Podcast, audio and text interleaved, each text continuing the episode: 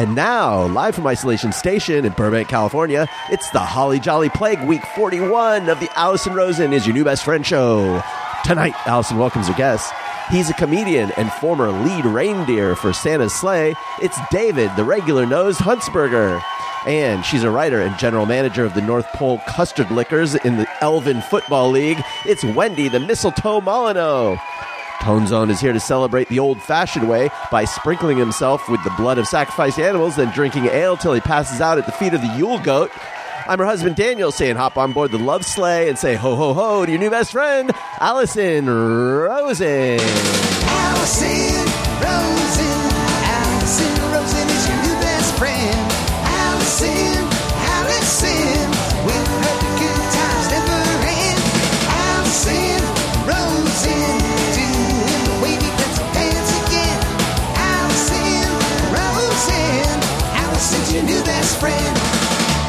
Hello, my little Scotcheroos. Welcome to another exciting episode of Allison Rosen is your new best friend. That particular carbohydrate was sent in on Patreon. Patreon.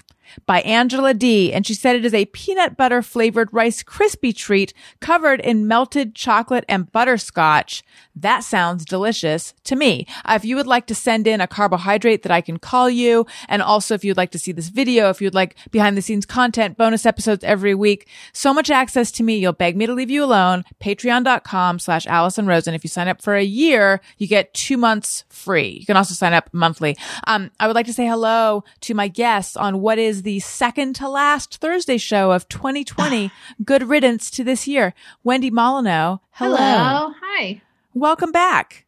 Thank you. It's nice to be back. It's nice to have you back. I can't wait to catch up. And I have to ask you a question about children and presents. Dave Okay. Huntsberger, hello. Hi. How's it going? Oh, good. How are you? I am good.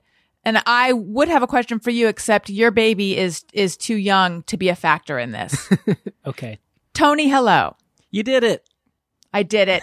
yeah. I I you know, it was never a problem and then I started forgetting to introduce you and then I remembered again and then last week I forgot again. It For like- people who are charting it at home, Yes. who are putting a little thumbtack for each week, but I did it this time. You did. It seems like the more generally the more you talk about it, then the more often you forget. I've noticed. Seems like when it wasn't ever talked about, then it was just like it always happened.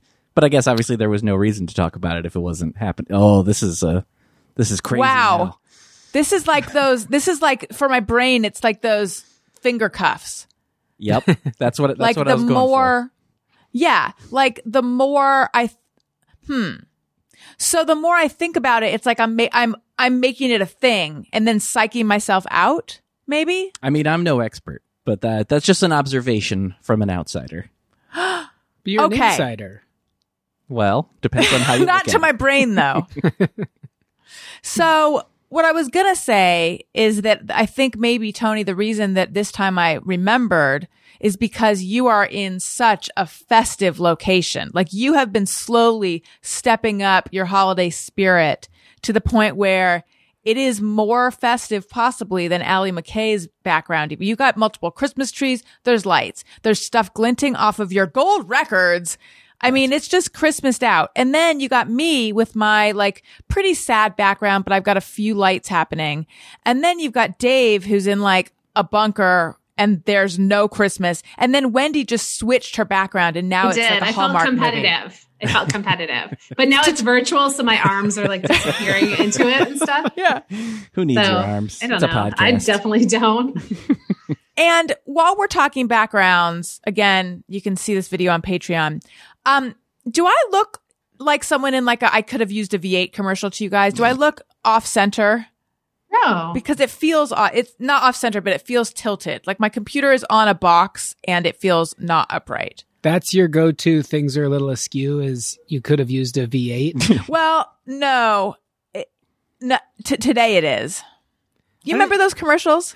The person will be, oh, you don't? Yeah. I You're mean, like it sideways sounds- and then yeah. somebody bonks you on the head and it's like, you could have used a V8. Yeah, it's like someone walking Oh. down their office hall, but they're they're diagonal.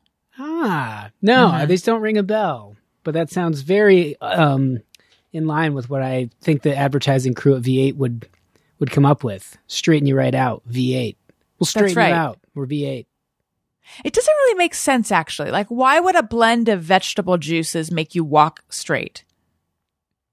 Wendy, you work in television. What do you think? Well, because all the vegetables, when you eat them, they go to one side of your body. And if you don't have any, then the meat side starts to get heavier. The left side is the meat side. So if you eat a lot of meats and cheeses and other like pastas and stuff, your body will slowly actually list to the left because that's where all that food goes. That's the left half of your body. I and so always then heard you eat the, the, opposite. vegetables. Well, I don't I I mean I guess you could hear the opposite. It doesn't change the facts. And then if you eat the vegetables, it'll get heavier on the right side and your body will go straighter again. Now, So- this is like your left side. Like, if not, if I'm looking at you. Yeah, no, not stage left or stage right or whatever. It's like your own personal body, your left side. Now, David, you might be talking about how some people like you can be right brained or left brain, but for some people, those um, hemispheres are switched at birth. So some people do, you're right, store their meats and cheeses in their right side. But you could tell very easily just eat a bunch of meat and cheese one day and see which way you're listing, right or left. I But have a feel V8 on that hand. Was, that was always kind of when I was dating one of my first questions. Like, are you Yeah. meat left or meat right? And mm-hmm. most people I felt like were meat right. And Well, they I would don't just know. some people are born meat left and then become meat right. I, no, I don't think s- that's not possible. you can't switch. No, no, no. It's like when you're born, it's a thing. Like which side, because it goes down which tube, your meat tube or your veggie tube. Yeah. And then those are into different sides of your body. Have you ever gotten a piece of meat caught in your veggie tube? Oh, man. Yeesh. Yeah. Very uncomfortable. bad. It's very bad. It's very uncomfortable. Um, you know, since we're talking about things you consume, I think we should start with my signature segment that I never remember the name of. Yes, please, or oh, please. And we, again, this show is not about diplomacy. It's not about getting along. We're about fresh, hot, from the gut takes that maybe are going to get us canceled about things that affect all of us. Let's hear the song, Tony. He said, Yes, please, give me some of that. Oh, oh, please, that's much crap. Someone boiling tea. Yep. Sorry. That's okay. I I like it. didn't know that my husband asked me if I wanted some tea.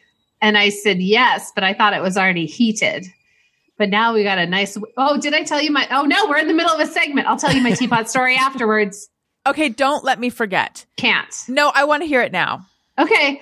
it's very short. I put in a shipped order to get a teapot because we had just moved and we never had a teapot in our old house. And I was like, I want a teapot. And um, they act, it was a 20, the teapot cost, I think, $24.77. They charged me $24,778. and I can send you the oh receipt, Allison, so you can Yes. put it on your site. I so would people love will to. know that I'm not kidding. I got a notification at my phone that was like, your shopper has finished shopping. Your bill is like $25,000. And I was Oh like, oh no. Like, I didn't know whether a crime was in progress or there was a simple mistake with a decimal. It turned out to be the latter, but it was an absolute freak out for me. And then I loved it. Once it was all settled, I was like, I love that I have a receipt that I paid $25,000 for a teapot. Did the shopper not realize this had happened? I don't know what that I can't piece together. He seemed like a very nice man because he also called me on the phone and said it's all been straightened out. I guess I, you know, I think at the checkout they Right. charged me twenty five thousand dollars for a teapot. That's pretty exciting. Yeah, I don't know. It was a yeah, it was five minutes of thrill and then nothing. Take what you can this year. It's been hard to come by. yeah, yeah. Um, okay. So, and that reminds me, I have to ask you about packages. But first, let's do. Oh my God, David Huntsberger felt the pressure to Christmasify his background, and now he is upstaging all of us. You're like Yeah. in da- a Christmas episode of Downton Abbey. Yeah, it's um it's gorgeous. thank you. It's a it's a holiday house. Not everyone has one of those. It's been in the family for ages. I thought I'd whisk us over there. And I hope you're enjoying the journey. Yeah. We're not allowed upstairs, by the way. I was going to ask, which staircase you- you've got two curved staircases that looks like they take you to the same place and i was going to ask which one you use but have you ever Never even been, up, there. Never. what goes on I have no idea. As a kid, I would get uh, zapped, like electrocuted, and it was always a different step. Sometimes I'd skip over step three, bzz, buzzed on step five. Could never tell. huh do you think a crime is happening I, I have no idea. Uh, No one would ever tell me. It's written in some book that's kept in a safe, but no one in my family has a key or a code or anything like that. So I, I don't know. They're probably just doing a Jurassic Park up there. I assume so. There's probably some sort of, I guess, world changing, you know, maybe a portal, maybe a dimension looking Yeah. uh, portal shift. I don't I tried to fly a, a drone one time near one of the windows that was slightly ajar and the, the drone just evaporated. It just vaporized. Whoa. so I don't know what's going on up there. And I don't want to alarm you, but over your, I think it's your left, so your veggie shoulder, hmm seems like there's a drunken, passed out Santa Claus or like the husk of a Santa Claus. What is that? Oh, yeah, that is a um, Home Alone style necessary kind of uh, if you need a prop. He's on Oh. wheels and you can use a rope. It'll go back and forth in front of the window. So people just know that you're home doing Christmas stuff. And then also over the same shoulder, it looks like there's like a sliding glass door into like a, f- a front desk area. Yeah, that that goes into the office. That's it used to be a play area, and then we put in a printer, and now you can go do business stuff in there. I Well- like that your mic, that the background is on the mic, creating Yeah. like a sort of a penis shape towards your face. Yes, I hadn't thought of it that way, but yes. Hey, what is going on there? Come on. figure Yeah. it out. Ah, there we go. There you go. I Oh, just gonna no. take my hand there. Look, Yeah, your ha- a- it recognizes your hand, but it thinks the mic is part of your background. not of anymore. I just nope, have to. you're gonna, that looks so comfortable. I know you're That's so casual. gripping the mic. Wow, you guys podcasting? Cool. Now I'm the Well, I have, I have something Oh, no. to say. Now I'm the only one who's, and I even have Christmas lights flashing on and off, but they are like nothing compared to what, you know what? We're going to have to take the show photo again at the yeah, end. Definitely. Uh, don't let me forget that. There's a lot, a lot that you need to remember to remind me of. I'm gonna Um, okay. So yes, please, or oh, please. Today we're going to be talking about eggnog, something seasonal, something that I thought everyone enjoyed, but then we did it as a snack chat on the show last year, which feels like four years ago. And I've discovered that they don't. So again, we're looking for just speak your, like Bethenny Frankel does, tell it like it is. Do you give it a yes, please, which is yes, I like it, or an oh, please, which means you want it banished from the earth? Dave, you're going to start. Okay, what what item are we discussing? Oh, oh, good. Eggnog.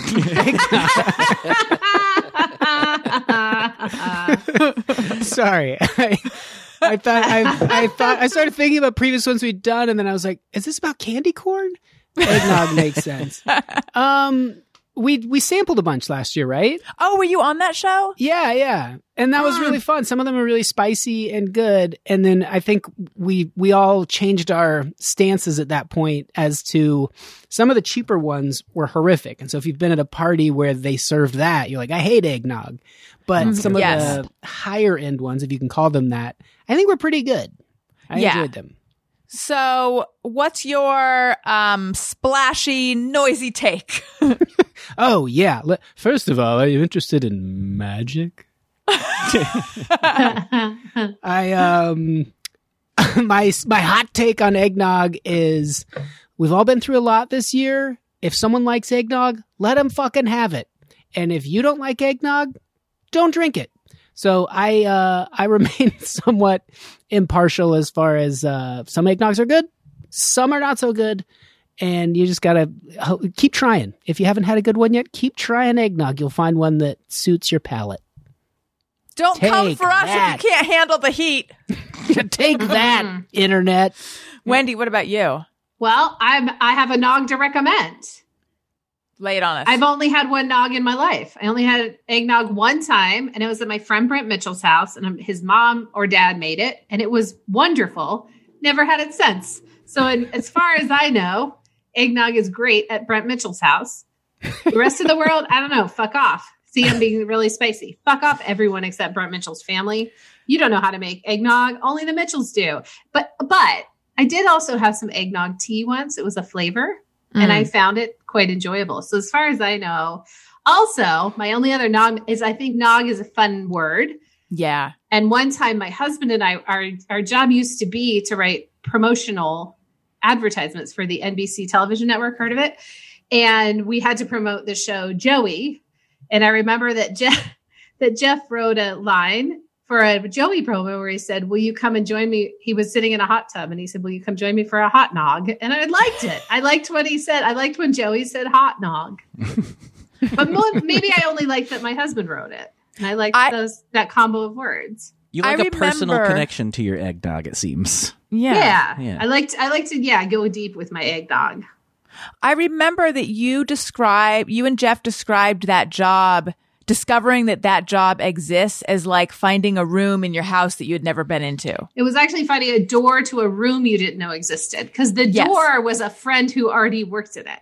Oh, nice. And had we not had a friend who worked in that job, we would have never known that was a job that one could have. And then once we had it, we were like, let's never not have this job because it was a really fun job. but then now you don't have it.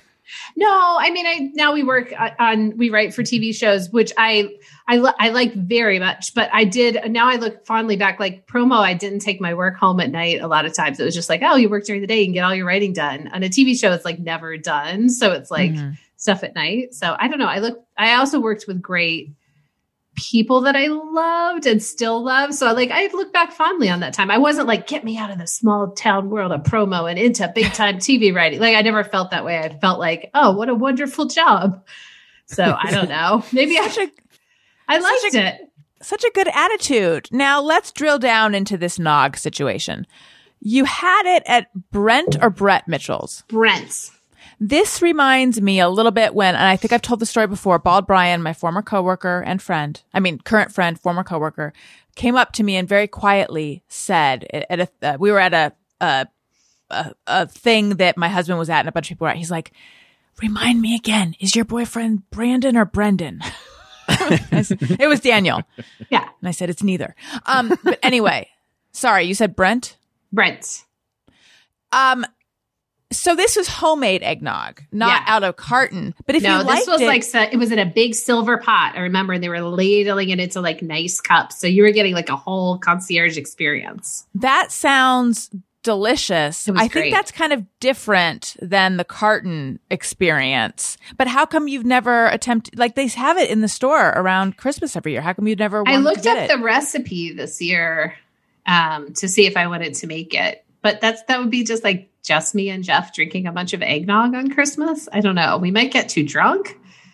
Well, you don't have to put alcohol in it. Sure. Come on, Allison. Don't be a baby. you have to put alcohol in it. That's what made it so good. Yeah, that's no, I'm telling you. that's where I stand with it. Like, I don't particularly care about it unless you're giving me a, a fun cocktail with it. Like, Otherwise, it's like halfway to a cake, right? It's just milk and eggs and cinnamon, and it's not a cake, but it's getting there. But put some alcohol in, and you got yourself a drink. I love you all, but you're all fired until you come back with hot takes. I Had a hot These are take. way. You I did, said yeah. put alcohol in it, or it doesn't count, and I called you a baby. you're right. That you're right. You're right. You never know what's going to happen next when Wendy's around. Shit, I didn't do a good job. no, you did. I'm. I'm just.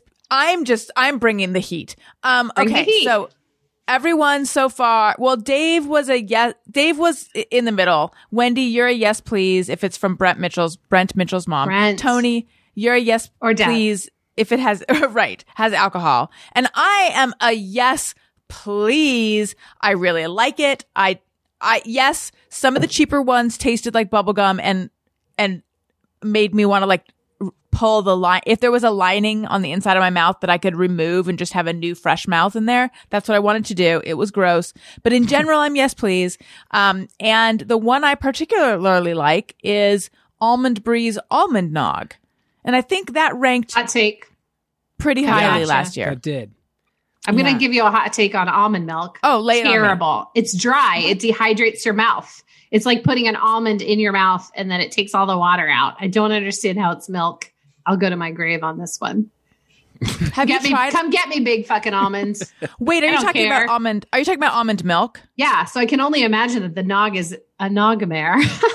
Bye, bye, everyone. Happy Christmas. I'll see I you actually- next year. The idea of dry milk, I know. Thank, Thank you, you. I know Happy exactly what you mean.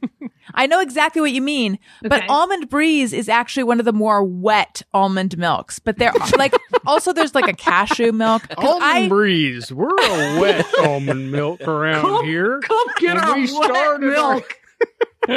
It's so you parched? Well, for 55 years, we've been brewing almond milk, fresher and more hydrated than anything you've ever drank in your life. Do you like Try a wet almond milk? breeze. Have a wet milk. it's the grossest phrase that ever was created. Mmm, this milk is wet. Mm, I like it. Do you have anything I could use to moisten my milk, Allison? It's just a very dry. Could you moisten it? put an almond in it. You wanted hot takes. You fucking stirred the pot, and now here we are. I did. I did. I know. Um, okay. So here is my package question, Wendy. Uh, oh no. Elliot is obsessed with packages arriving. This started even before Christmas. Um, anytime we we get a delivery of anything, he is like, "A package arrived! A package arrived!" and he wants to open it right away, even if it's not for him. He just wants it to be opened. How can we open? That's how can we is his way of try like hinting that he like how can I have something to eat? How can I this? How can we play? Like he doesn't ask directly. Um, how can we open this package? Is what he'll say. So because we're not doing any actual Christmas shopping outside the house, all the mm-hmm. Christmas gifts have been delivered. And Daniel finally realized we like finagled this whole thing where there's a sign that says, please put the packages behind this door. And then there's like another sign and then an arrow. And then we put out some snacks and some waters. And we're like, please take some snacks and waters. Thank you. Have a blessed, we didn't actually say have a blessed day, but that was the message because we're asking them This to like, like go a- on a wild goose chase. Yeah, it's like a series of notes that lead you further to more notes. Did you put? Yeah. You should put out like a joke bear trap at the end. Oh yeah. Just fun it up. It's an escape room that ends up in them leaving the packages. this is actually working for us, but uh it's com- it's convoluted and complicated. Do you have this situation at all with your kids? No. No. That's my hot take. No. So they they're I felt not like I was at a congressional hearing. No. um No one Ms. can, on, the, on, on the podcast, no one can see how serious my face was. It was like an audition for an Aaron Sorkin movie. How good Yeah. my acting was. No. I'm going to make this a congressional Ms. Molyneux. Yes. Am I reading correctly here in my notes? It says that your four children who vary in age from 1 to 10 or 11, 10. 10 have no interest in packages that come to the door. That's correct. Has this always been the case? Yes. Ah, and then like the, the court goes nuts. That was like the big reveal. Like everyone just jumped out of their fucking seat, like, ah, ah, like that was the secret. And now the case is going to get like thrown out. I yield my time. Wait, so they how they've never never had interest in it? No, I don't know why. They don't care. They don't. That's um, good. That's good because we um at the beginning we were just bringing packages in and then saying to Elliot there, you know, it's Christmas presents, we have to wait. And then the idea of expecting a 3-year-old to wait, like it's just we've had to lean a little heavy, more heavily into the Santa Claus thing, even though I'm like torn about really going on record and lying to him. What do you guys do Santa Claus? How do you feel about it? Yes, we do.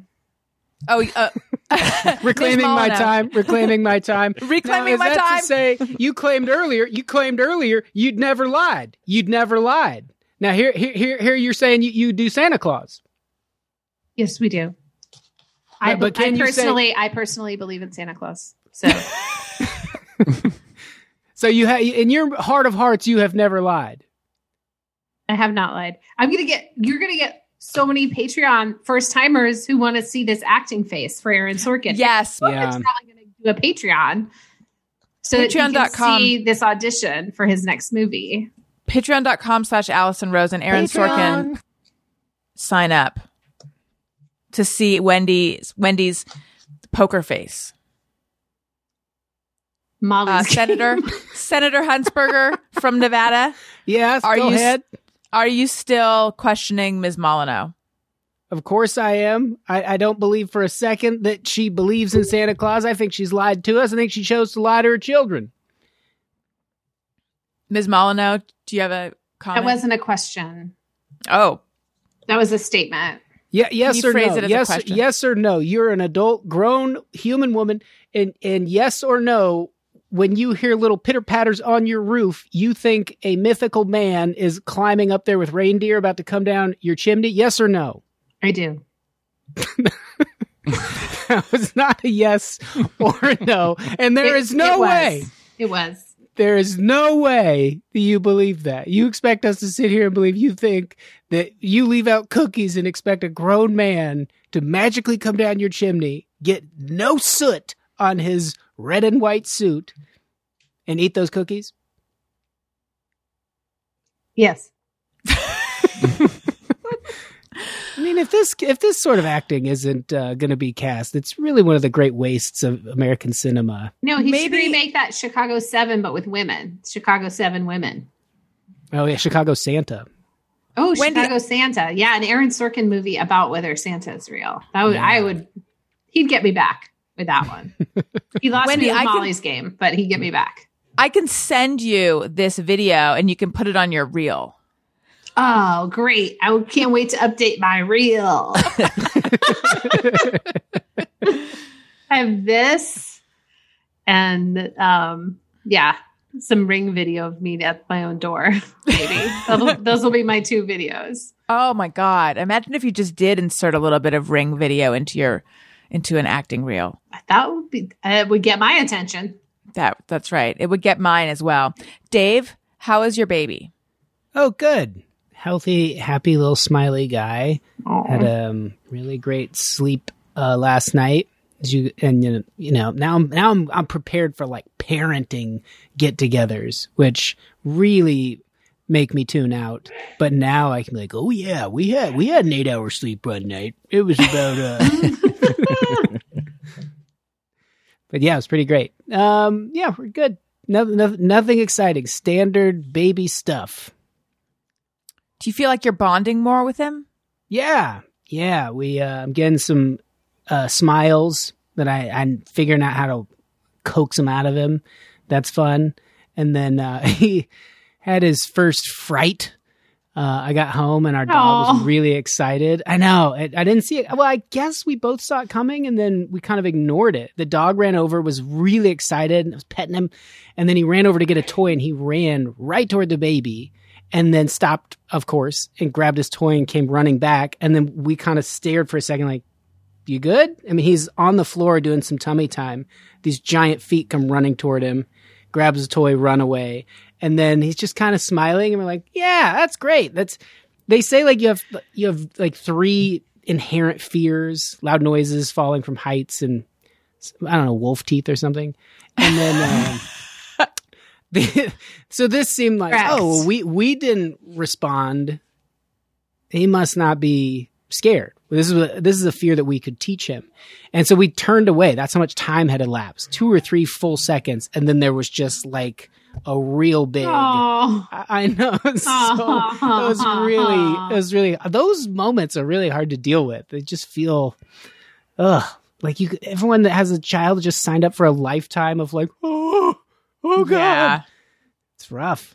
I know. I remember having Elliot because it is a phase where loud noises or like like they, I mean, I think they're always sort of potent. There's always the potential to be af- afraid of a loud noise or like something overly stimulating like that. But especially at certain ages, it's more pronounced. And so we were right in the height of this, and I had Elliot with me in a bathroom in like Nordstrom or something. This is obviously a long time ago. He was a baby, and I flushed. It was in a, a public restroom where when you flush the toilet, it sounds like, you know, an airplane taking off.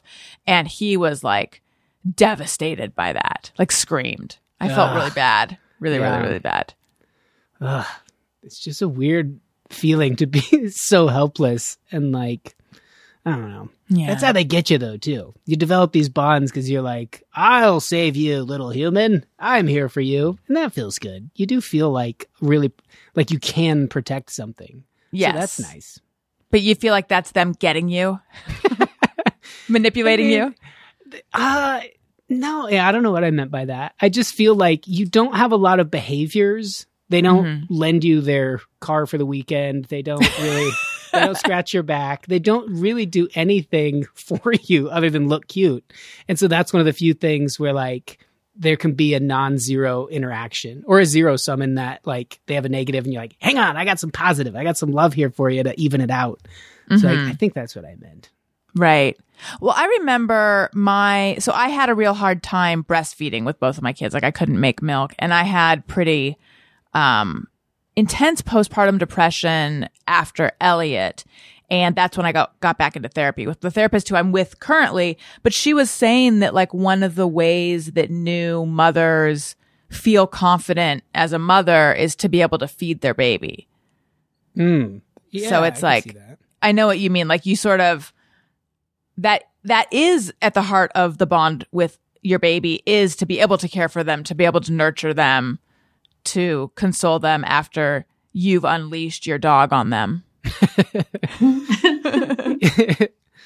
Maybe Yeah. take him to a haunted house. yeah, By I the want- time I- you get out of there, that bond will be incredible. That's true. yeah, And that chainsaw guy chases you and he's in his little snuggly but screaming.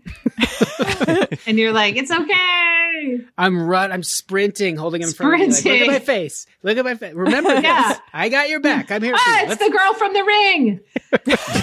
like he won't get some of it, but he'll pick up Yeah. the vibe. I think he'll pick up the vibe. yeah.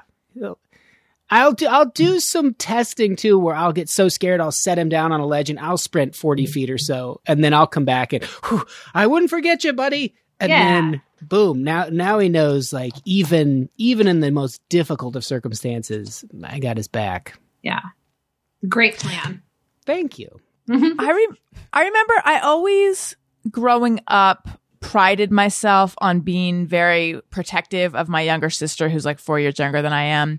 Um, in fact, Wendy probably, cause she would, this was not very protective of me, but when I was in college, she would come and stay the weekend and she was exposed to so many things way too young. Like she and I probably tried pot and drank for the, well, no, I had already drank by the time I got to, well, I had already done both things by the time I got to college. But anyway, she was, I'm just saying she was going to college parties too young. However, I like to think I was protect, protective of her. But I remember in New York, we were crossing the street and maybe we didn't have enough time. I don't know what happened, but I just remember I suddenly got scared and like took off as fast as I could and left her in the middle of the street. And I thought, well, it turns out when push comes to shove, I'm not that protective, like at all. She's okay though. So listen, um, I need to ask you guys a question. I was reading "Twas the Night Before Christmas" last night, and it refers to a miniature sleigh and eight tiny reindeer, and it got me thinking. And Tony might know since he hosted a Christmas podcast Oh, good. and is clearly into Christmas, and up until 25 minutes ago, had the most Christmassy background, but then got trumped by by these two.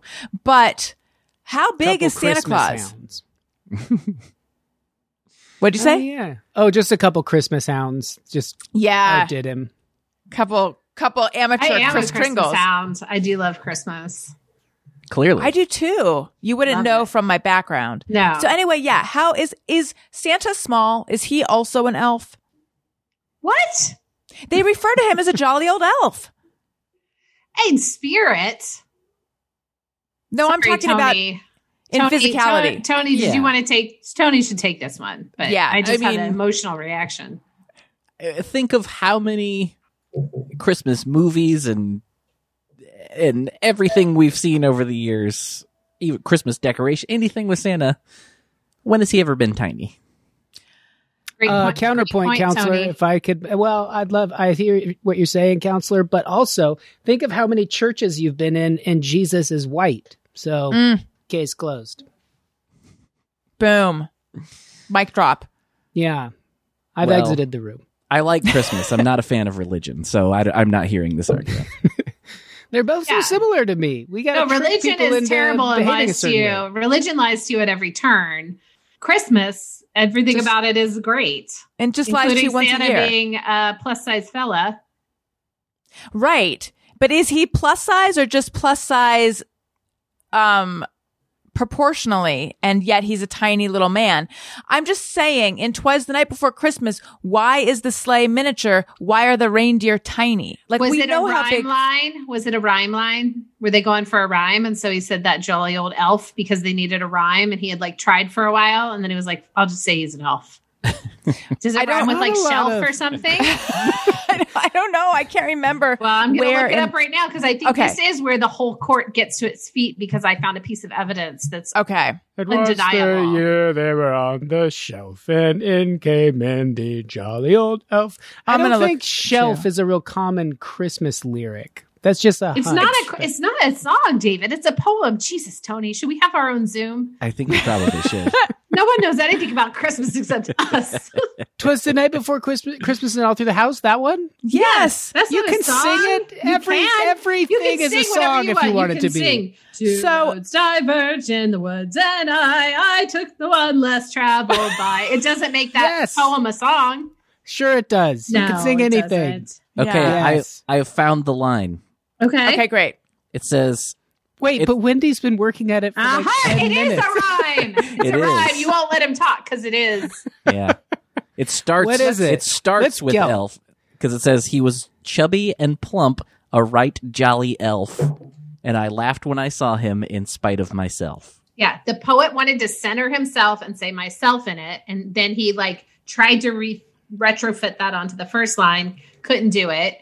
He came up with elf for Santa, which is a fucking lie. So you have to read this with like a pipe. You can't sing it. You can't add any merriment to Oh, this thing you about a don't- jolly fellow and elves. So I looked up the history of this because I was like, what is going on? And apparently a lot of recording artists did record it. Oh, interesting. So it can be, but it, but to Wendy's point, it still is a poem. Tony, can you find the line with the eight tiny reindeer?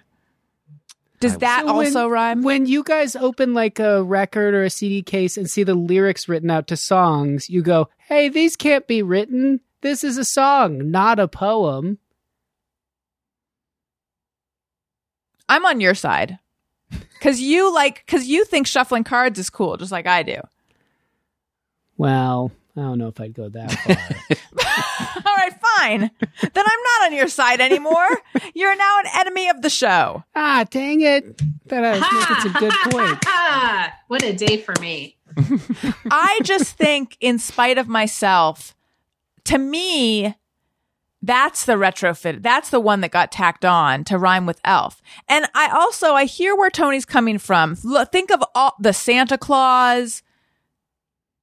Oh my God, I literally can't think of any more Santa Claus movies, but there's been a lot.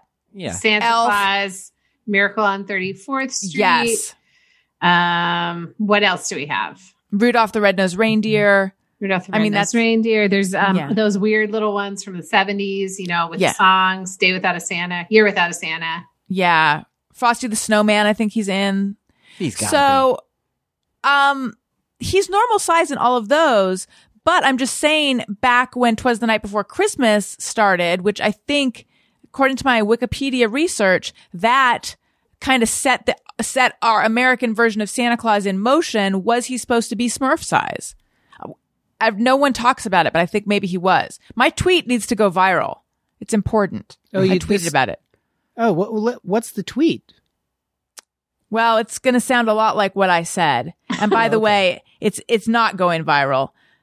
I don't have what it takes to go viral, and that's fine. I'm not a viral kind of person. I'm a like it's qua- quality over quantity. Um let's see. Let me find this important like super important. Wouldn't that be tweet. quantity over quality?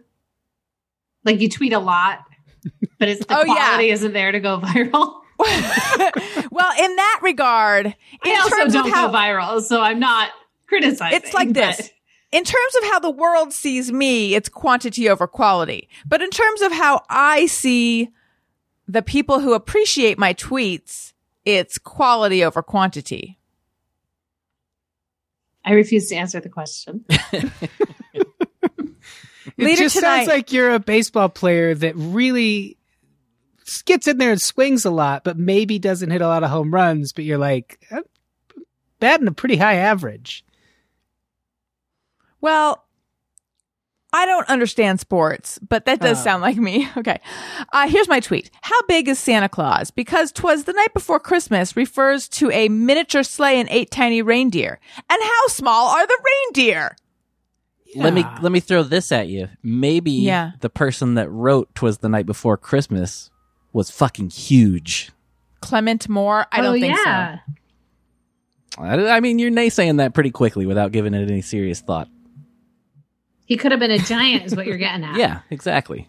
Thank Maybe Wendy. he took liberties though with like Mariah Carey's song that we think is is Christmas came out in our lifetimes. But yet mm. the mythology and the history of Christmas, you're like, well, that was established. You can't add more to it. But like Tony, you could write a book on Santa and it seemingly make up as many facts as you wanted and just add to that legend, really. It's true. I know the. I mean, this is. I don't know if this is a fact everybody knows or not. I think it is that you know, like kind of the the Santa Claus that we all picture came from Coca Cola.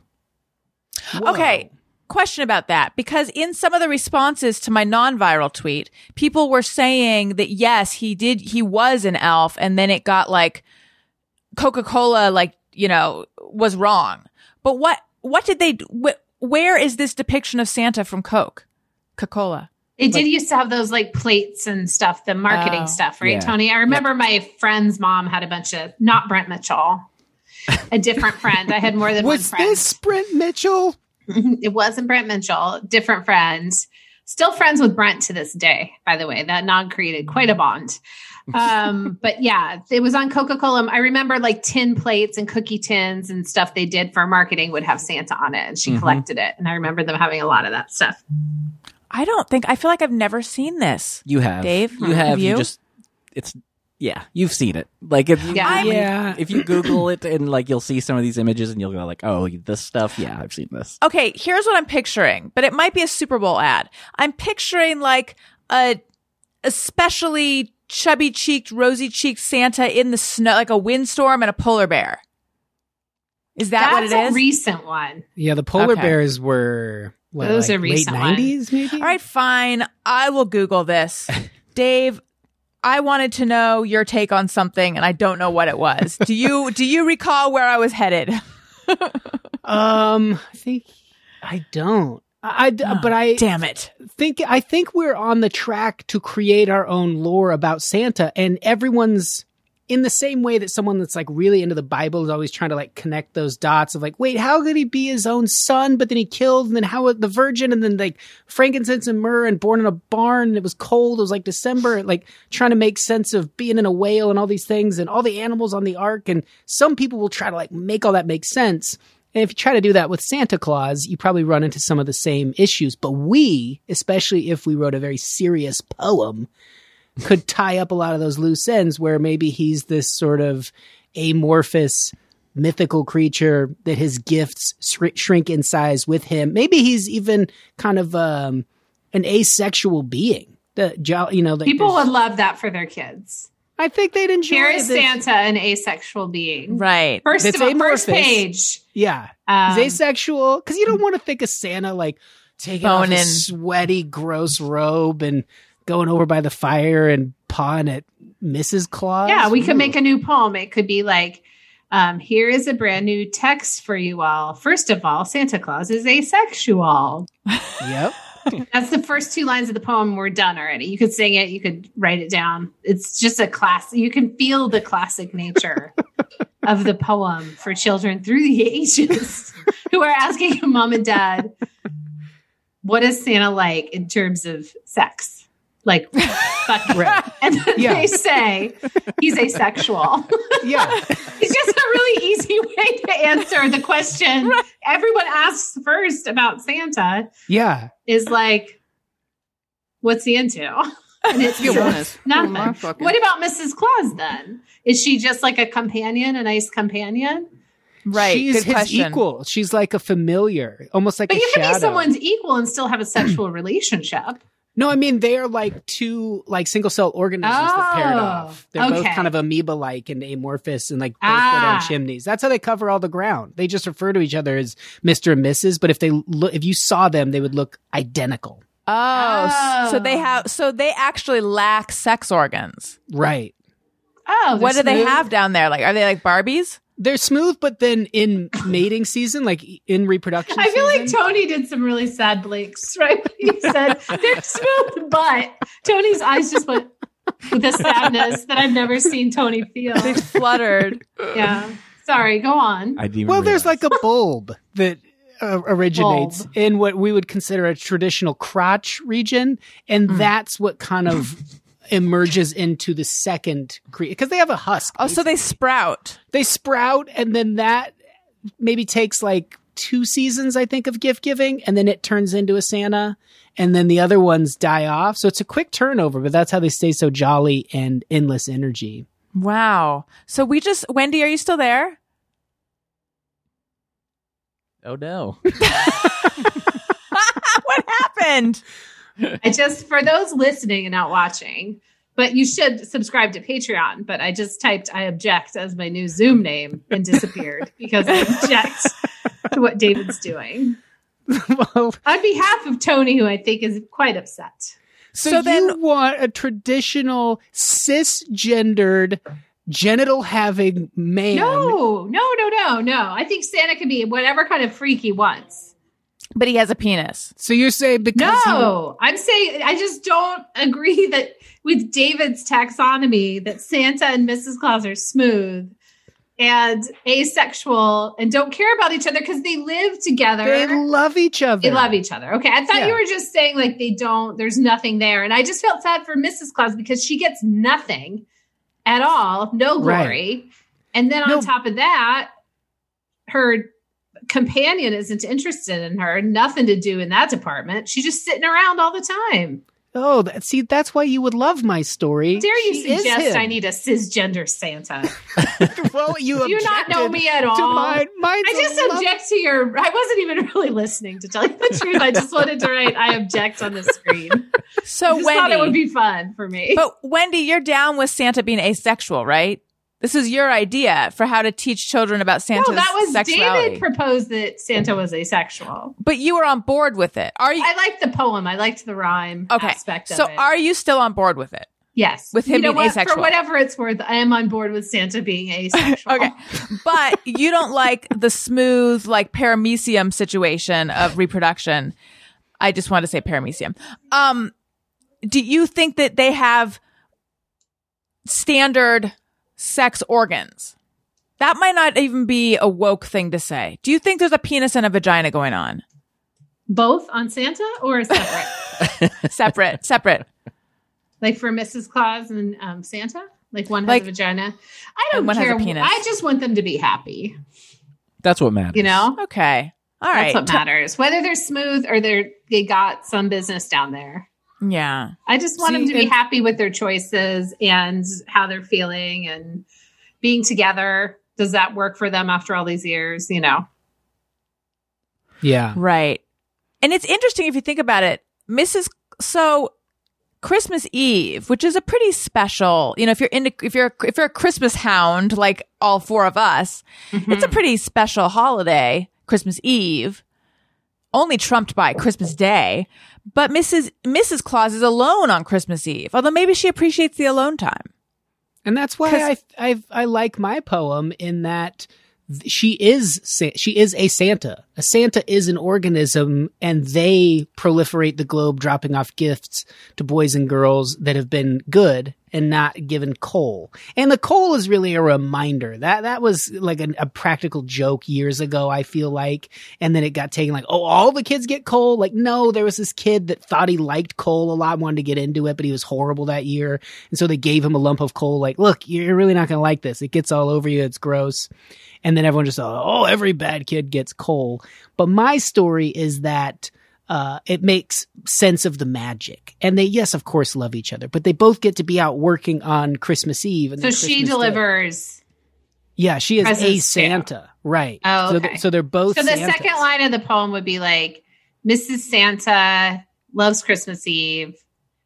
She delivers presents without a care because both she and Santa are smooth down there. Right. That would Yeah, be yeah. a good Love it. Line. Is like first we find out what Santa's into, and then we find out they're both smooth. So then we're like not worried about Mrs. Santa that she got into the relationship thinking he was interested. She's Yeah. also asexual and smooth. Yeah, some of the stories I think that are just blasphemous are that she was like this single lady and then she got mm-hmm. dragged into like I lead kind of a weird life. And next thing you know she's at the North Pole lonely as hell hanging out with these elves that really don't connect with her at all. And she's like knitting on Christmas Eve. Not in this world. She's out there mixing it up making it happen.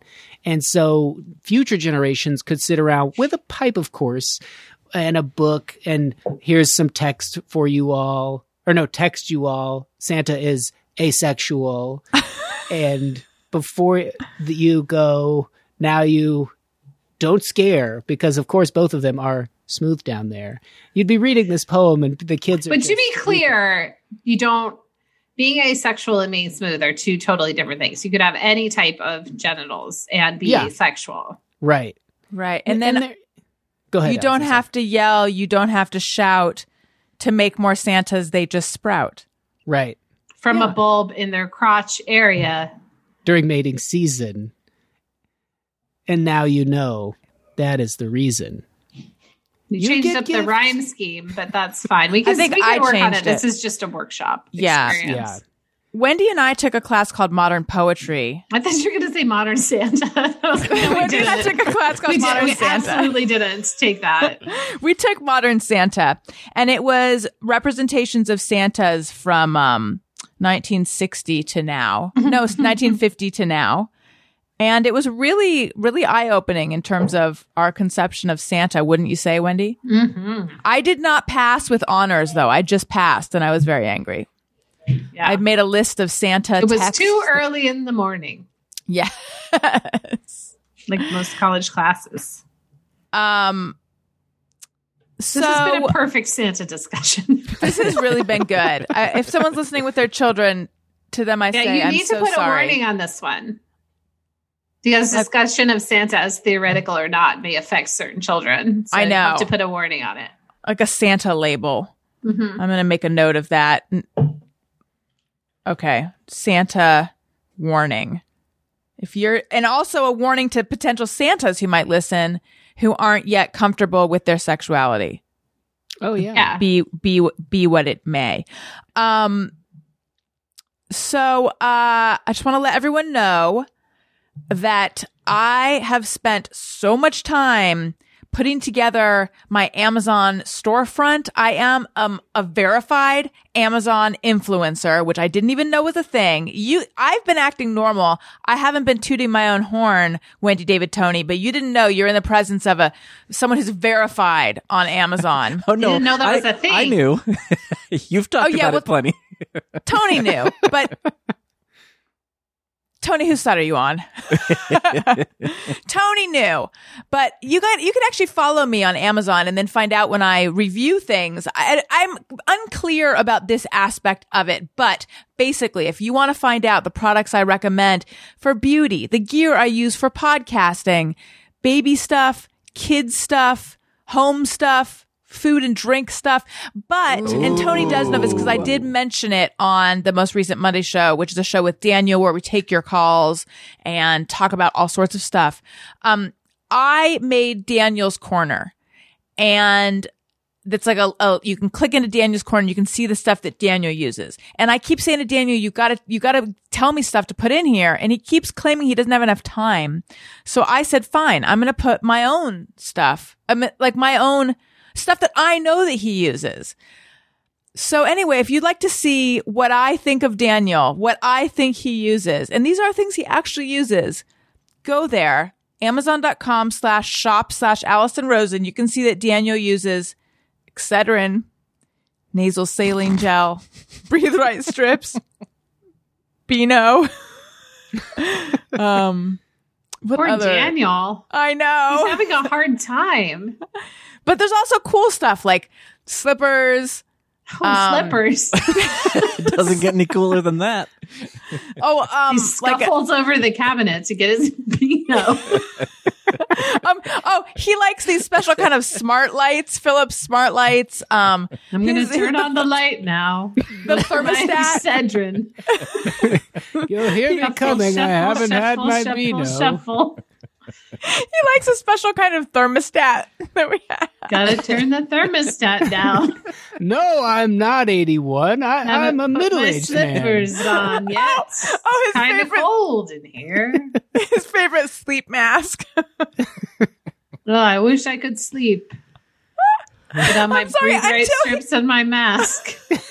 Just try to forget where I am or who I am. Until he makes time for this, I am only going to keep adding to his store. And he he truly uses all of these items.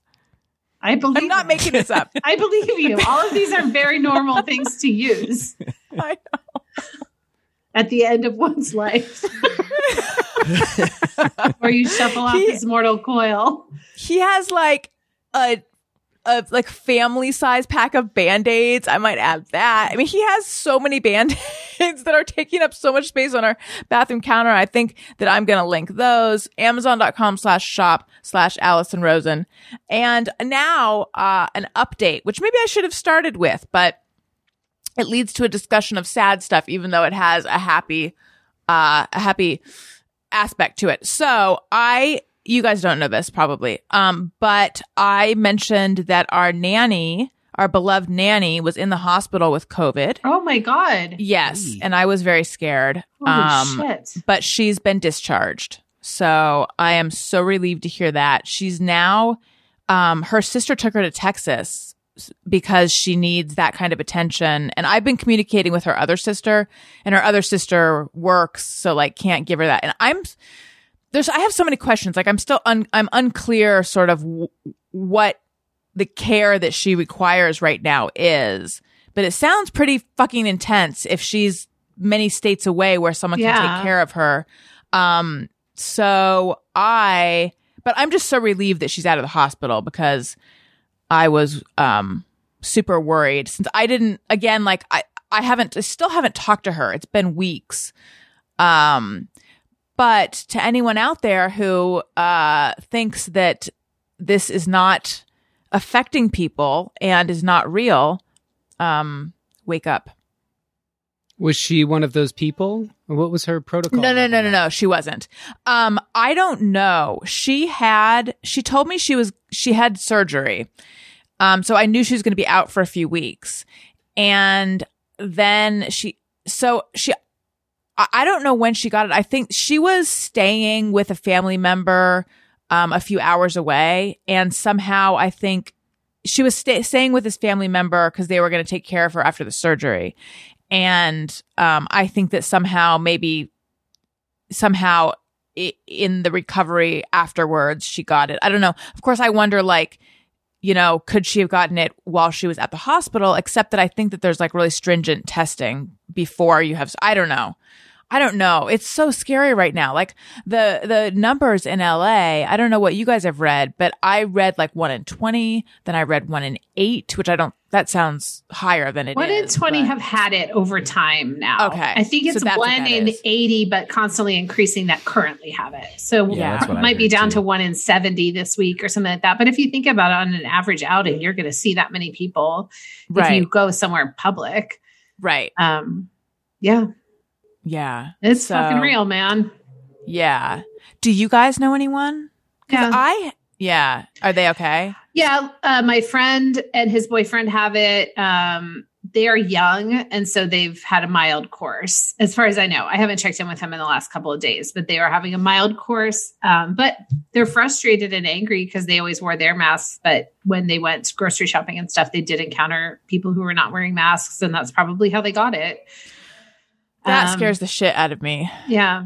So anyone who can stay home, even just should stay home because you can be a vector for somebody else. You know, like I, I don't know. I'm 45, so I'm staying home. Like I could easily get it and pass it. I feel like so.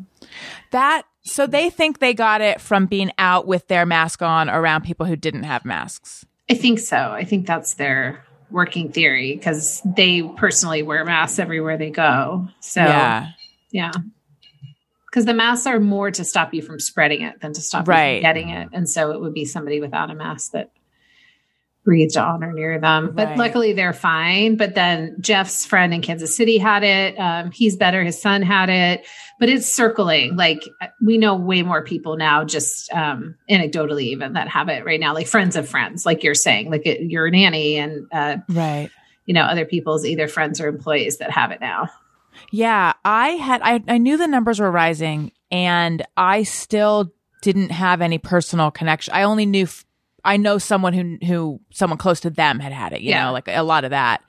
Um but yeah, and, and also I hadn't heard from her and I thought she was ghosting us and I thought maybe she had taken another job. I had all these cr- like if you guys had been on the show during the time where I was uh Uh, perseverating, trying to figure out where she was and why I wasn't hearing from her. I was like, she joined a cult. She got, she met a guy. She took another job. She, like, I had so, or, or you know, she's, has she become addicted to drugs? It seems out of character, but I don't know.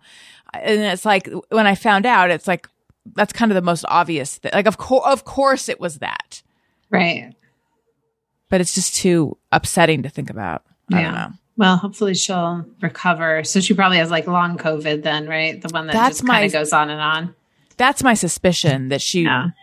I don't know. I don't know if there are people who are released from the hospital who had it so bad they had to go to the hospital, then are released from the hospital and then make like a rapid full recovery. I don't think Yeah. so. I think it's a long road back. I think that's probably right. And now in lighter news, an important question. Um, do you guys have a headboard? Do you have like a bed that has a head and a footboard? What kind of sleeping situation do you have? Because I have been on this earth for many years and yet I just have, and I know people have judgments about this. I have a mattress on a box spring and there's like one of those stupid metal frames, but no frippery, nothing fancy. And it's time to get a headboard like a real adult. We have one from, I think we got it just from West Elm, like a, you know, mid century looking bed with a headboard. Yeah. And but does it have like a whole bed frame? Like Yeah. is it like a platform? Okay, that's yeah, it's a platform with a headboard. It wasn't that expensive. Maybe I Um, need to get one of those. Yeah. You know, I want to get my hands on your house. Have I ever told you that? I want No. to redecorate your house. You do? Yeah. I don't know if anyone wants to hear that. no, I'm fine with it. hey, I've been in your house and I've been thinking I would change a lot. no, because I'm almost done. No, I don't want to change anything. I want to like buy you uh, furniture and put stuff on your walls. Could you? You don't have that get- much stuff on your walls, right? If I recall We don't. correctly, that's We have, what like, I'm saying. nothing. I Yeah. love to buy like pictures and shit and like put it up. And I'm almost done with my house, and so I I uh, think I fantasize about getting my hands on Allison's house and buying her a lot of pictures. Because once you've filled up your house, you're done. Can't put that energy anywhere else. So I want to get my hands on Allison's walls. Bring it to. Do, you also have um an urge to choose a chandelier for us? Yes, Please, yes. because I wanna I'm do terrible. a whole look for you. I would love a new look, courtesy Because you're saying, Wendy. I'm saying you don't have a headboard. That's making me feel like now I can finally tell you that I've wanted to get my hands on your house. I wish you. I, I. We should have. I should have mentioned this ages ago. Yeah. Because I am welcome. Uh, that's not really English. You are welcome to, and I am open to the Molyneux home treatment. Who you really a want is my sisters Lizzie and Maggie. They're the ones with the gift. They can. They are, are bona fide gifted at interior design. I've seen uh, pictures of Lizzie's house. It's Yeah. amazing. It's it's yeah. She could do it as a job if she didn't already have a job where she works with me, and she's not allowed to have another job. But, I assume yeah. some things. But I'll I'll take uh, this this Molyneux if I can't get those you other just ones. don't have a lot of stuff on your walls, and I'm always like, mm, I want to get her some stuff for her walls. That's all. Start with the chandelier. It's not a criticism. David, I feel like was going down that path. That's not You where I was going with that. You're just I- not the like a- phrasing. The phrasing was delicate. Mm. Yeah. I've been watching a lot of reality TV lately because that's just statement on how things are going for me. And David, I think you're trying to stir the shit.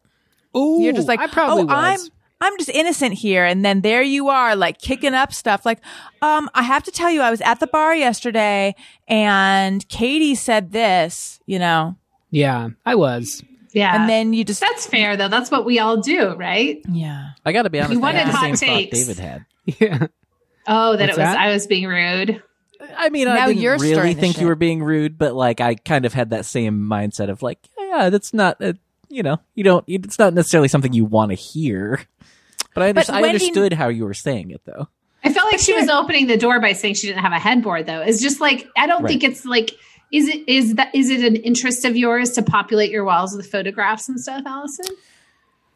With this I- jump, if we could just stay on that a second. They're gonna you guys are gonna make me and Allison have a fight. yeah, because essentially what she said was like, if you guys ever had a zit and then you came in with like, you should wear more makeup. No. That it just feels similar to that. Okay. But I have a problem. I really do like to buy stuff for homes. And I've noticed that Allison doesn't have a lot of wall hangings. And I thought when I was there, I would like to buy Allison her wall hangings. I wish she would turn it over to me and let me do it. It is turned over. And what they Has don't anyone- know, what Has they don't know, let you do that? No, I've never offered before. I'm telling you, I'm so down for this. You don't understand. Daniel's mom was just here. Um, and Tony's also heard this because this came up on the Monday show as well.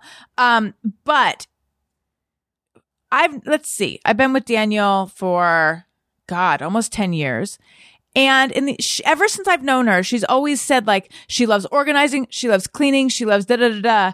And I've always been like, okay, I don't feel comfortable taking you up on that. And then something changed a few years ago where, anyway, long story short, she bought us a spice rack and like an organization thing for our kitchen. She like found, I mean, everything is so, it's like a thousand times homier now that she's blown through here.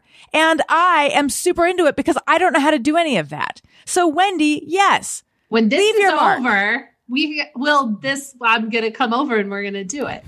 Wendy was practically I- my realtor. This is what you guys don't know because I, Wendy is also, are you still in your spare time practically a realtor? Um, no, I don't have any time now because of children and COVID and job. Right.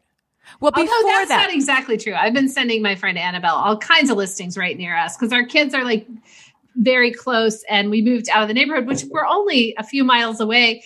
And yet it would be so great if we could still walk to each other's houses. So I've been sending her listings from our neighborhood, which she wants, by the way. She wants to move yeah. somewhere. So So when Daniel and I were looking for our house, Wendy would send us all sorts of listings. So therefore, she has a relation, true. even though she didn't find this specific house.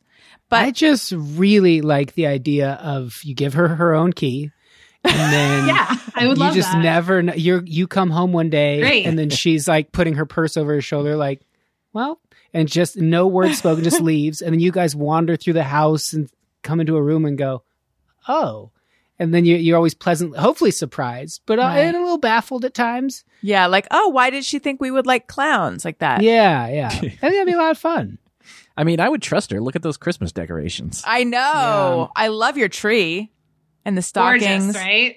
Yeah. really the- mine. there's I so try to much. disappear and I can't disappear into my Zoom background. All right. So Wendy has a mid-century platform bed. David and Tony, how do you sleep? Beanbags. Beanbags yeah we never i mean people really poo-pooed them but they're great just a collection of them and then you just uh, put a sheet over. You can always jump into them it's fun.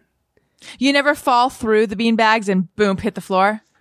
they're really jammed in there together and it's a fitted sheet that kind of keeps them all Oh. which is really nice. Smart. yeah.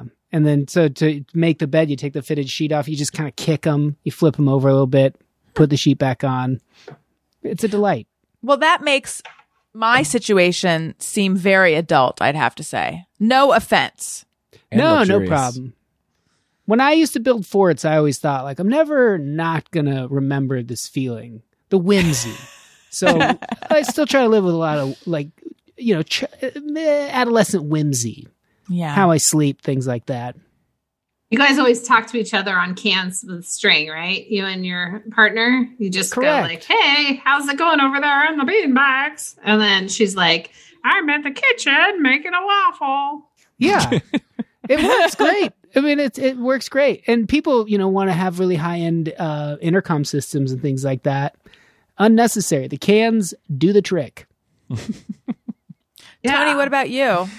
Uh, I do not have a anything really It's similar to yours, Allison. Like where it's just We're bed buddies. a bed, uh, no head headboard. Because also my bed is like right at the window, and I feel like the headboard then kind of screws that up. I feel like, um, yeah. The only I, I the only interesting thing about my bed is I have it on risers. And uh, because I, I, I uh, actually this is and this is 100% true. Go ahead, my- caller. You're on interesting bed talk. Go ahead. that's right. That's right. Uh, I have uh, under my bed nothing but Christmas decorations. Oh wow. Yeah. So it's it's good. It's I like having it on the risers for uh, some storage. What are like what are bed risers? They're literally just these like little uh, Cinder blocks? kind. I mean, sort of. I mean, not really, but I can't think of like what else to compare them to. But is it like regular bed height or No, is it's a it little- it's and this ta- is the kind of it's a little taller. taller. Yeah. I So you just gotta, like- of a segment. And this interesting is- bed talk? Well, no, this is this is not meant to be negative toward Tony. But you could have go. a segment. Here you could go. have a segment about things that are totally normal that you do, but you shouldn't say on a first date. I would suggest that saying you have only Christmas decorations under your bed might be one of those things. Not meant as a slight But in any way. I think a lot of women Yeah. would like it to hear about these Christmas decorations. And my I like the Right. segment. I like my the cl- seg cleanliness of of like not cluttering up the bed. They're all neatly under the bed. And also but you only need them once a year. Yes. well, where else are well, they gonna that go? makes me uh, normal then. I would guess too. oh, that's true. Yeah, I guess you don't want to be going under your bed all the time. Yeah, it's, that makes pretty good sense. well, I was more thinking didn't have the Christmas decorations up all the time. Oh, oh. I, I I, think- I was thinking more like if you had like blankets or pillows under there, it's accessible. But yeah, you don't want to be digging. I think if you said like I have my bed on risers because I they're just boxes and boxes of hair under there. Yes, that is an absolute no no. And also you shouldn't say it on a first date or any date or have them.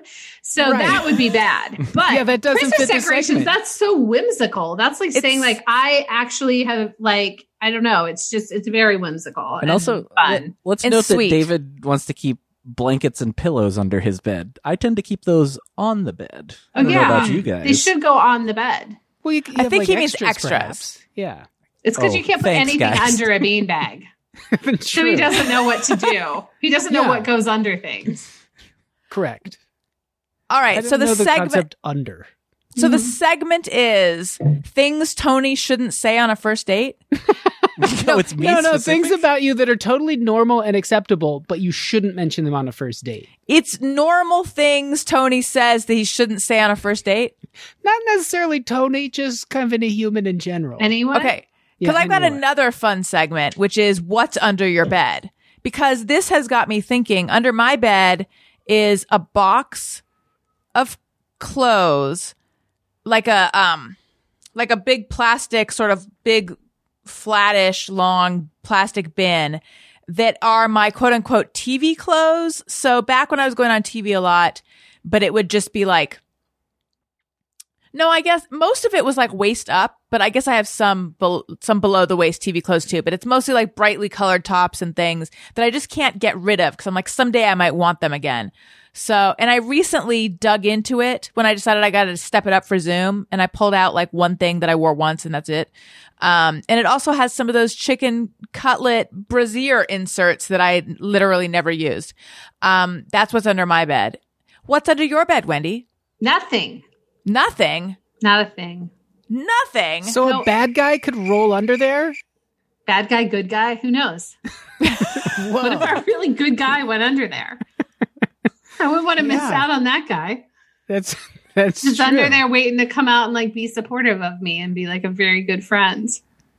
and you'd And- be okay with that. Yeah. A gentleman I'll take springs out can from under get. your bed. Yeah. you have no question. Also, it could be they- a woman. Like Jeff and I, like maybe there could be like a nice lady under the bed who comes out, or a terrible lady. Let's not stereotype. Let's be a say homicidal either woman. lady pops out from under your bed. You're instantly interested in their character. You don't make any prejudgments as to like, why are you in my house? You're the one who introduced the topic of their character by saying a bad guy. I- I and I just said automatically go jump to bad person. Well, I will. I'd say if you're in my house under the bed, you're a bad person. Mhm. There's no bed, David. He's just beanbags. So what do if you I was living in your situation what do you know? where I You're not. You don't know my bed. life. You don't know my life. Fair. So, That's Yeah. fair, but I, I think we can all p- wonder what it's like to have a bed with open space underneath. it's great. Anybody could be under there. Pee Wee I mean, Herman. The, the Noid could be under there. The a Noid, dentist, a dentist who's going to give you free dentistry, or a killer. Sure, that's a chance. But Yeah. it could also just be like you know a nice uh, lady who's a singer songwriter. But but what about? I mean, you have Mm-hmm. endless um sort of foibles and scenarios that like are played out a lot in um, sitcoms and movies where like you and your husband are trying to put batteries into like a TV remote and someone has TV remote. they're under the bed and they're hearing things like just jam it in. I was like, what are the batteries going into? What's happening? you have like a, a Roku remote or something to this Okay, effect. okay. And the person is under the bed. They they're a good guy. They're your dentist, and they came in to replace your retainer. They accidentally gave you someone else's, and they thought I'll just sneak in, pop hmm. it out, and next thing you know, they hear you come up the stairs. whew, They roll under your bed, and now they're hearing you guys go, "Jam it in! It won't fit. You got the wrong size. They're too big." Yeah. Boom! Foibles. But that would be fine. I mean, I think they would be mistake. What you're saying is they would be mistaking a remote control conversation for a consensual sexual relationship, which is Right. fine. Yeah. Again, the kind we want Santa and Mrs. Claus to have if they wish. So I don't see how anyone could feel ashamed of that situation. We'd all just be feeling fine, just like Santa and Mrs. do about their clumps that they have in their crotch. But this dentist that is a good circle back. person, I just don't think when they popped out and said, "I'm sorry, as the retainers," you'd go, "You're a good person. Get out of here, you." Really? If Wendy saw Dr. Janice Yap, Mhm. The Best dentist dentist in Los Angeles, everyone. Honestly, go see Dr. Yap. Even we had to go during COVID and we felt quite safe. Daniel goes to her now too. Yeah, she's the best. He he's this watched is just movies. a Janice Yap fan cast. That's right. if she rolled out from under Wendy's bed, I feel like Wendy would Oh. be happy to see her. she happens i happen to know she lives near me and i would just think like oh this must be some kind of mix up i'd be super happy to see her and i'd be else i'd be like i'll see you when the pandemic's over because we only went because we had an emergency What kind of dental emergency? well my uh, my oldest uh, son had gotten a spacer on his teeth right before covid that was supposed to come off when that tooth was threatening to come out and all of a Mm. sudden he literally lost five teeth in a week Oh my he god! went on a crazy run and I was like, what about the one the spacer's on? And we felt it was a little loose. And we were like, we have to get it off. Otherwise, this piece of metal is like going to stay in, but the tooth is going to come out. It was a whole thing. This was actually back when like we thought things were bad, but obviously things were absolutely fine because now we have what, like 45,000 cases a day. And we used to have like 2,000 cases a day. So yeah, I'd say it's getting better. yeah, it's great. So yeah, I- an emergency. Um, I have not been to a dentist during all of COVID and also for like um, a year and a half before. And I was Cool. thinking, you know how you're supposed to always have gas in your car? Like that's just a thing people recommend, you know? Yeah. Always have a full tank of gas because you never know when you might need it. I was thinking I should always keep my self up to date on all of my appointments and whatnot. Because the last time I went to the dentist was when I was in my second trimester with Owen. And I just figured, yeah, I got to get in, but I'll just get in one of these days. And like now I really have not, I don't want to go for an appointment if I can avoid it. Um, but I also do feel like it's like I really should get in there. So I anyway, I don't think go now though. Now is No. the bonkers time. No one should. My friend's Right. uh, neighbor is a nurse and said basically just assume everyone you see has COVID. That the the hospitals are out of control. Yeah. They're not covering it even enough. They're covering it now, but they're not covering it enough. It's just like don't do anything right now Right. unless you have to. Obviously, if you have like some kind of serious medical condition you need to go take care of. But if it's like I could do this in six months, like just I don't know. We went to the Elf on a Shelf drive-through experience at the Pomona Fairplex last night. Mhm. Do you know was about that? it? Um, yeah, my kids are too unruly to go to something like that. it was really cool actually i mean you just it's like this big you know there's like all sorts of light displays and then there's people dressed up like elves and it's like the worst kind of like Cirque du Soleil stuff. It's like they juggle, but they're not that good at it. And I mean, but it was still very cute and very fun. Um, and you'd like download an app and then you play it along with like different markers you hit and you play it along with that. But anyway, there was, there were moments where you, you roll down your window to like, you know, have them scan the ticket that you bought and stuff like that. And every, we were wearing masks, every, they were wearing masks.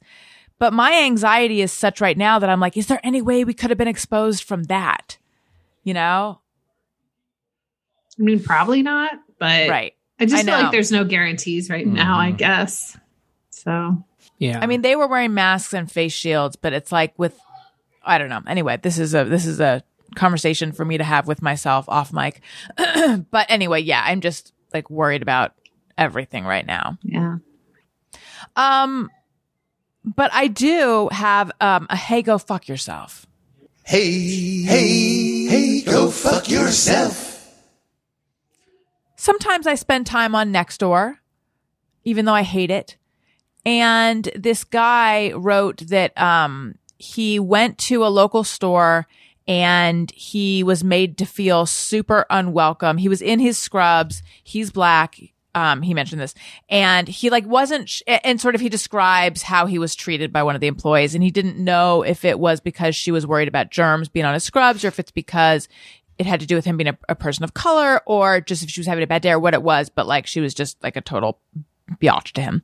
Um, so by the way, the whole post has been deleted as of now because it like people were writing so much. Um, and I wrote something like, you know, I'm, I'm so sorry that happened to you. Um, you know, I was thinking of checking out that store, but this gives me pause. No one deserves to be made to feel that unwelcome right now. And, you know, and also like, thank you for, you know, all your service on the front lines or whatever. Um, again, I don't frequently comment on there, but I felt inspired by this. And then someone responded, no one should be treated like this, period. Doesn't matter whether it's a pandemic or not. And I was like, thank you for policing my fucking comment. Like, do you really think that I'm saying that this treatment would be okay were we not in a pandemic? I don't know. It just really rubbed me the wrong way and irked me. So to this busybody commenter having to correct me, I say, Hey, hey, go fuck yourself. I mean, it's so stupid. Who cares? But I did care. Does anyone else need to tell anyone to fuck off? I do. Okay, let's hear it. So the only activity that we do with our kids now is at nighttime. We will sometimes get in our car and drive around and look at Christmas decorations, and they are allowed to each pick a song in turn. And that is our activity. That is all we have.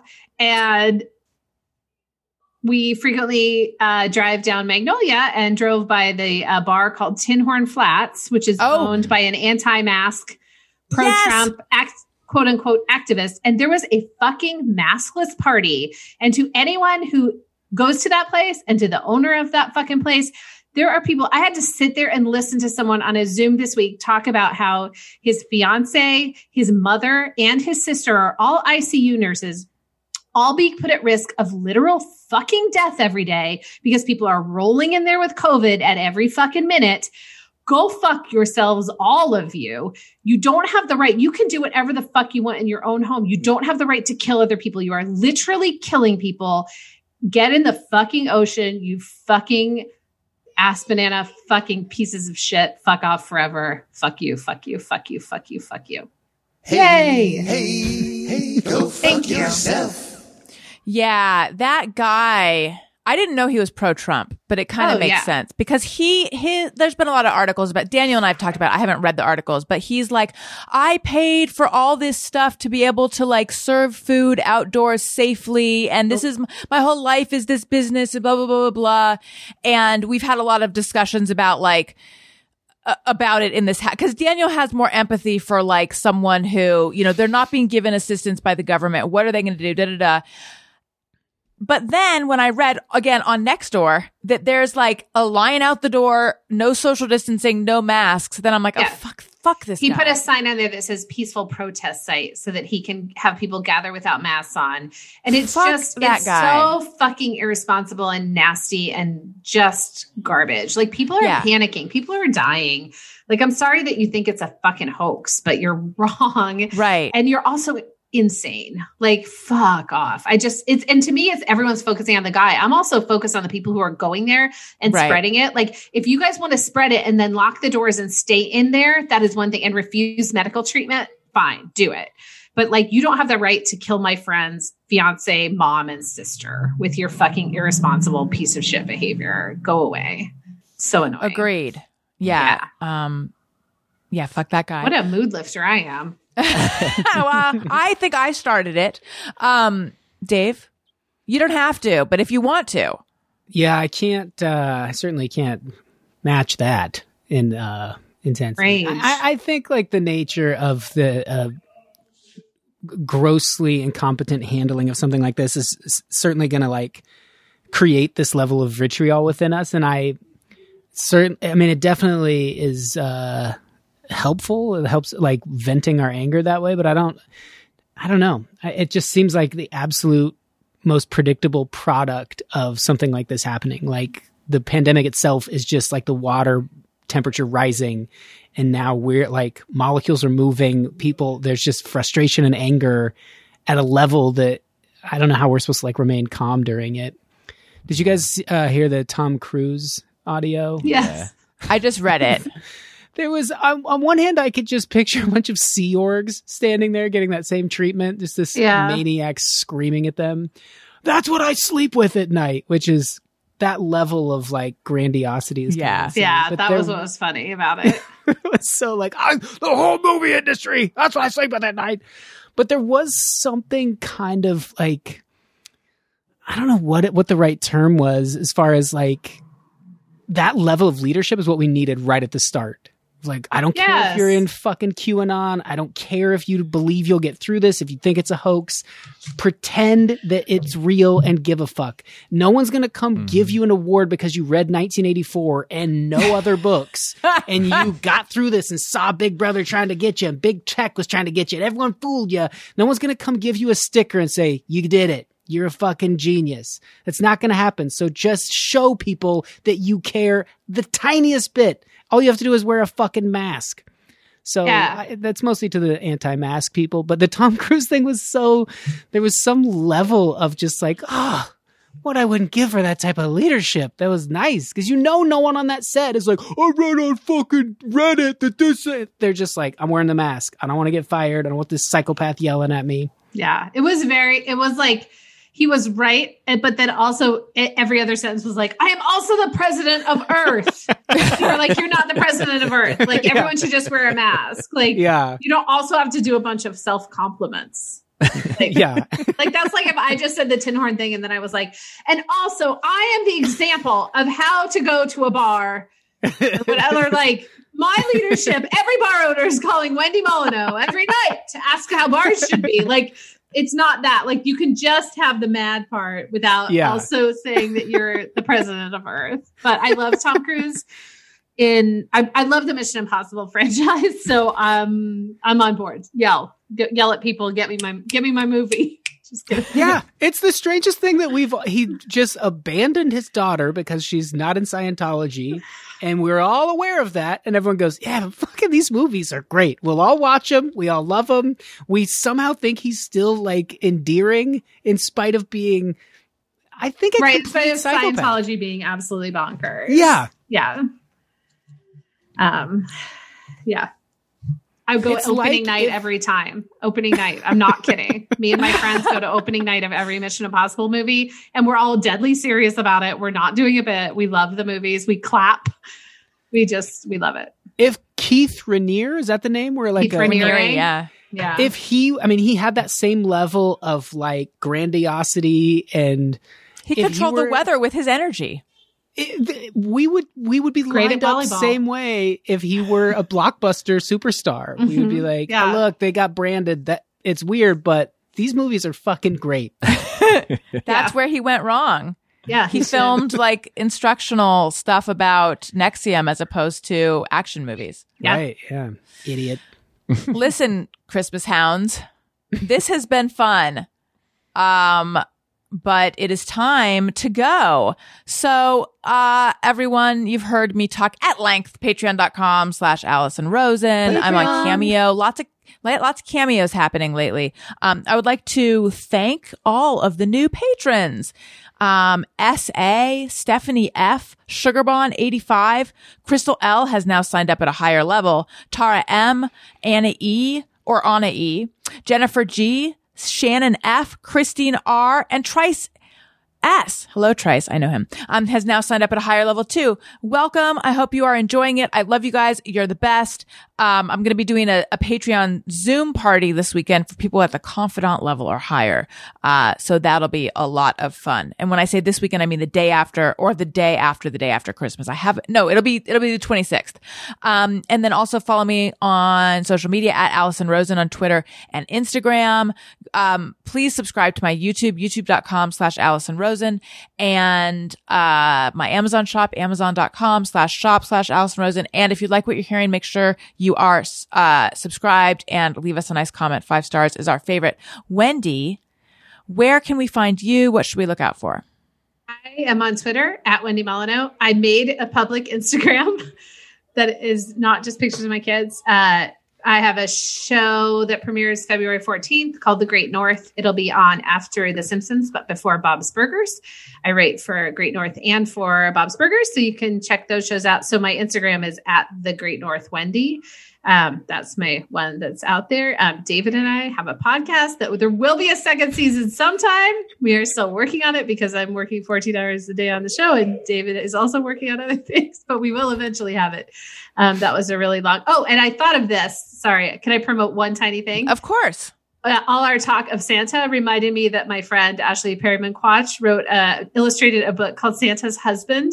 That if you would like an alternative view of Santa, and it's very funny and cute and appropriate for children, um, that I just thought I'd mention it because of all of our uh, all of our Santa talk. That people might like to check that out, especially maybe if you have an LGBTQ child who might be interested in a different view of their most beloved uh, Christmas hound of all, I love it. Remind me the name, the title again? Santa's Husband. Santa's husband. Yeah, I love it's very it. cute. And the pod and your podcast, these are those tapes. Yes. Yeah. You David? can hear seven episodes of it currently, I think wherever you get podcasts. And um, it seems like people have enjoyed them, the ones that are out so far. And so um, season two coming eventually. So subscribe is the best way to get them when they show up. And then um, I apologize. I haven't been doing my normal podcast much during this and uh, for a variety of reasons, but I'll get back to that soon. And um, the movie show on sci-fi i have a little little small part in i think episode nine. I don't know which one it is but um, it's a fun puppet show. It's a silly sketch show. And then uh, if you're an after effects whiz and you have any tutorials i've been watching a bunch of those learning after effects um, send me your, send me a link to your page. I'll check out your tutorials. Um, and I think that's oh, if you want to listen to some of my stand up, there's a bunch um, available through uh, iTunes and things like that, Pandora, uh, all those places. And then um, there's a animated stand up special I made called One Headed Beast that's on Amazon Prime and Roku and a variety of other places. That's it for me. Now, if they want to send it to you, how would they do that? The best way is just to go to my website and email me directly. Um, is sometimes people message me through some of the other apps, and I don't always see those and or re- remember to reply. So the the, the old fashioned email, you can put a stamp on an envelope and send that as well. But um, I feel like that's the equivalent, right? Like Yeah. a website, but it's it's the one I use the most. So that's the most direct way. All right. And Tone Zone? I am at Tony Thaxton on Twitter and Instagram. Oh wait, I forgot I'm supposed to do it like this. I am at Tony Thaxton. Yeah. uh and my podcast Bizarre Albums every Tuesday and Christmas is December 25th. That's all I got. oh, I knew something was coming up. Uh, everyone who celebrates Christmas, Merry Christmas. Um, thank you guys so much for being on the show. Um, you're the best listeners. I love you. You matter. Goodbye. Hey, do you know about the Allison Rosen show. We had a good time, but now we gotta go. Yeah, Allison Rosen.